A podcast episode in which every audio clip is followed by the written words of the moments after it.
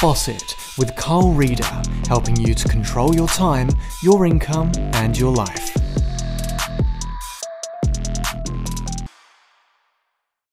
So, hello everybody. Welcome back to the podcast. If you're a previous subscriber, if you're new to the podcast, click that subscribe button. It's great to have you here. Boss it with myself, Carl Reader, and it is an absolute pleasure to be talking to you. Now, those of you who are subscribers would have received the notification on the last episode where I shared my views and vision of the podcast. What we're going to do with this, how we're going to do it differently from the previous series, and how we're going to make a bit of a change from the standard stale Q&A podcasts that most people do. Anyway, you've heard the first part of the rebrand with the new intro music, courtesy of my eldest son, Jordan. Jordan, thank you so much, mate. Now, I wanted you to narrate my book, Boss It, because you've got a far nicer voice than me. You, you, know, you actually sound like you've been brought up quite well. However, that wasn't to be. Those rights were sold by the publisher. I couldn't do anything about that. However, you've got the consolation prize of narrating the introduction for my podcast. So thank you so much, mate. Um, anyway, today I wanted to kick off with an episode that is actually rooted in the spirit of flexibility that I want to have for this podcast. You see, I'm not going to be looking at weekly schedules and fixed questions and so on. When I get a moment of inspiration, I'll record the content, get it straight out there for you guys. I'm not too fussed if it's um, best to post on a Tuesday and a Friday, for example. And yeah, that's not the stuff that motivates me here. The stuff that motivates me is to get the very, very, very best content out to you guys. And I had that inspiration today it was actually in a book club meeting that I was doing. So I was asked to join a book club, and it was virtual, of course. We can't see each other face to face because of that poxy coronavirus. Um, and I was asked to talk a little bit about my journey, what led me towards writing Boss It. So, talking about my experiences and the motivations.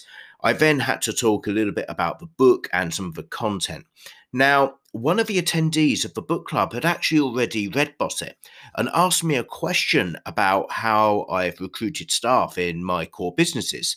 And it was actually a, a wonderful crossing over of question and personal brand and business because funnily enough today I've sent out two job offers.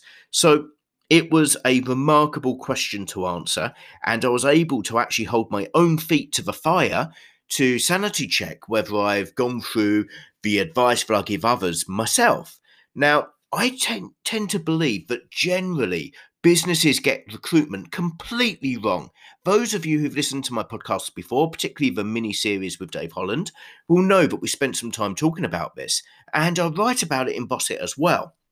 But what I wanted to do was actually to share the two lessons that are in the book, but also what I believe is the catalyst for the mistakes that have led me towards those lessons.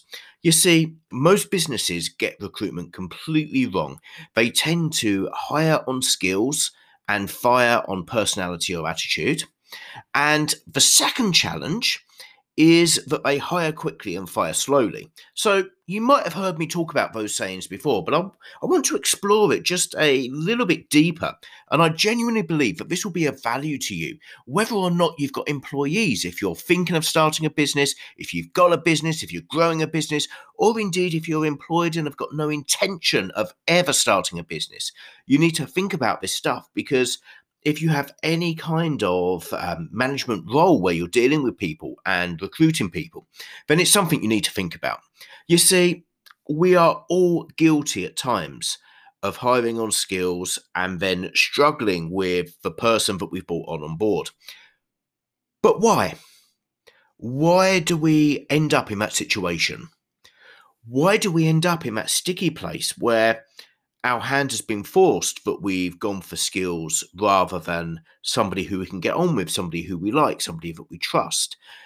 The challenge that particularly businesses that are providing services, the challenge that they have is that often the decision is made out of necessity rather than as a proactive decision.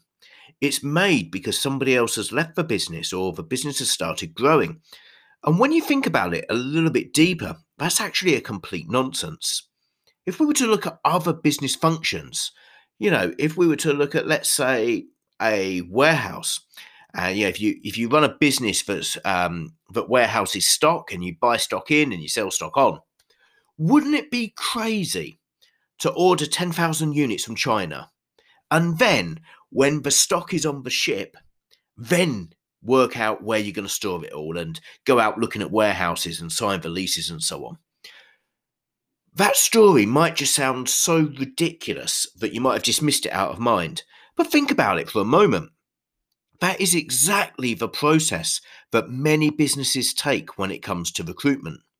Instead of building deep foundations first, they wait until their business is at a point to justify taking somebody on they allow the logic of return of an investment to kick in. They think that I will recruit someone, but once we've got extra work for them to do, we don't want people sitting around. And what happens then?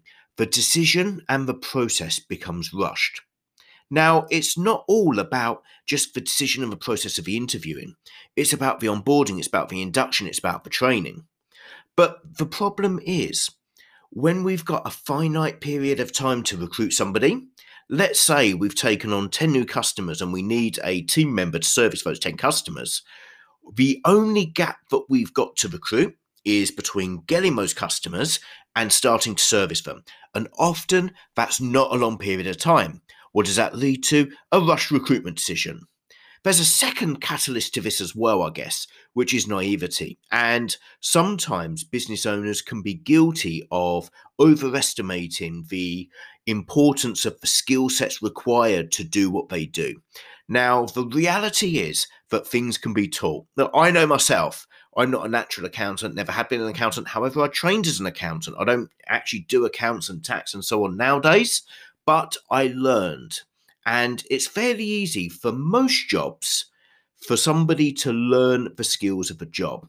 The problem is, we tend to look to recruit people that have got those skills and can hit the ground running. Have you ever caught yourself saying that before? Hit the ground running? Rather than looking at what they can bring to the table from a wider perspective. So, here, let me share with you three questions that I ask of every recruit. Okay, these are the questions. I don't ask them directly, but these are the questions that go through my mind before deciding whether to recruit someone or not. And just a hint the third question is by far the least important. The first question is this Will they do the job? It's really simple, isn't it? You know, we often think, can they do the job? But actually, will they do the job? Are they motivated to get out of bed in the morning, to come to work with the energy that's required to actually get through the day and do what it is that they need to do? Once we've got that box ticked, once we know that they've got the personal motivation to do the very best job that they can, secondly, will they fit into the team? We've all experienced, whether as employees, whether as managers, whether as business owners, we've all experienced the challenges that can come from a team member that's not aligned with the rest of a business. Maybe their personal values are slightly different to that of the rest of the team. Maybe there's just not the chemistry or they're not the right personality profile. And top tip psychometric tests, whilst they're great for giving you an idea, they can't replace that ultimate thing that we've all got called gut feel. You know, I often look at the pint down the pub test. Is this somebody who I'd want to go and have a drink with? Is it somebody that I enjoy spending time with? Is it somebody the rest of the team will enjoy working with? Because if you get that wrong, the challenge you've got is that a negative personality who will have clashes and so on can end up being a very destructive cancer within the business. And going on to the next point we'll talk about later, often may sit in there far too long and the damage is done. Then and only then I ask the third question. Now, the third question is only to give me an indication of how long it will take to onboard the employee properly. That's all it is. It's not a qualifying question. They don't need to pass this to get the job. Can they do the job? Okay, really simple. This one is to gauge how much training and intensive care is needed versus letting them hit the ground running. But it's not a restriction because you know what? Skills can be taught. Most of us aren't employing brain surgeons or rocket scientists or anything like that. We're not. we're just employing somebody who needs to have some basic functional skills, whether it is on technology or whether it's in finance or marketing or administration and so on. If they're the right person and they've got the attitude and they can get on with the rest of the team, then actually it doesn't matter if they've got those skills because skills can be taught. Personality can't be taught. Attitude can't be taught. Which brings us on then to the second problem that most businesses have. You know, we touched on the first one and the direct catalysts of it. But the second problem, which is far more generic, is that businesses tend to hire quickly. Well, we've already identified that, but they tend to then fire slowly. And that can be the biggest erosion of morale within a business because guess what? Teams don't like carrying somebody teams want to work together. They want to have that good spirit. They want to really share the mutual direction and path of travel and energy and so on. And the moment that you get somebody who's negative in a bunch of positive people, or indeed positive in a bunch of negative people, but of course, none of you have got that. The moment that you've got somebody who's putting on the brakes when everyone else wants to go, then unfortunately that has a knock on effect to everyone else and it chips away and it chips away and it chips away.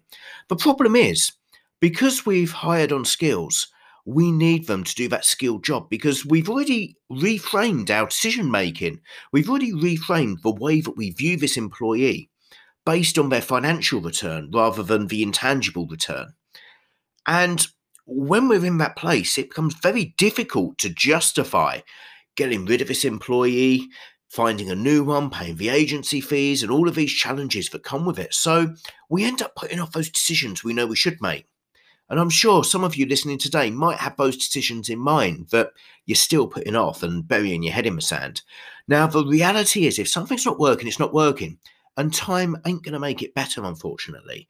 You can't train a personality. You can't train the right attitude. You can provide the best environment for that to flourish, but you can't train it. So, whilst there is a place for convoluted interviews and long onboarding processes and psychometric tests and so on, next time you recruit somebody, go back to those three very simple questions Will they do the job? Will they fit in the team? And then, and only then, can they do the job? And use that third question just to identify how you can help them get on board. Now, guys, I've really loved being back behind the microphone again. It's been an absolute pleasure. This is completely unscripted, and I really hope that future episodes will follow with this kind of vein because I find that day to day, week to week, month to month, there's loads of lessons that I'm learning. You know, if I was to go back and rewrite Boss It today, I would be convinced that there would probably be 30 pages I'd take out and replace with 30 new pages. Not to say those last 30 pages were incorrect, but actually my learnings have increased. There'll be things that I would feel as more valuable. And this is going to be my channel to help share those with you. So I hope you've enjoyed it. Within this podcast, I'm going to be sharing extracts from interviews that I do externally. I'm going to be sharing inspiration like this. I'm going to be sharing stories of what happens day to day. And hopefully, as we all get back to normal and we start resuming with our commutes and we have more time listening to content rather than watching videos and attending webinars, I hope that this will become a valuable part of your day. So I really thank you for spending the last 15 minutes listening to this episode. It is truly appreciated. If you haven't done already, please subscribe. It means that you will get all future episodes coming through to your phone. It would mean a lot to me. Drop a review on your platform of choice. That would again mean so much to me. And tell others about this podcast. And until then, I will speak to you soon. Boss It is available globally at all good bookstores, physical and online. Check out this best-selling book online at carl.to slash book.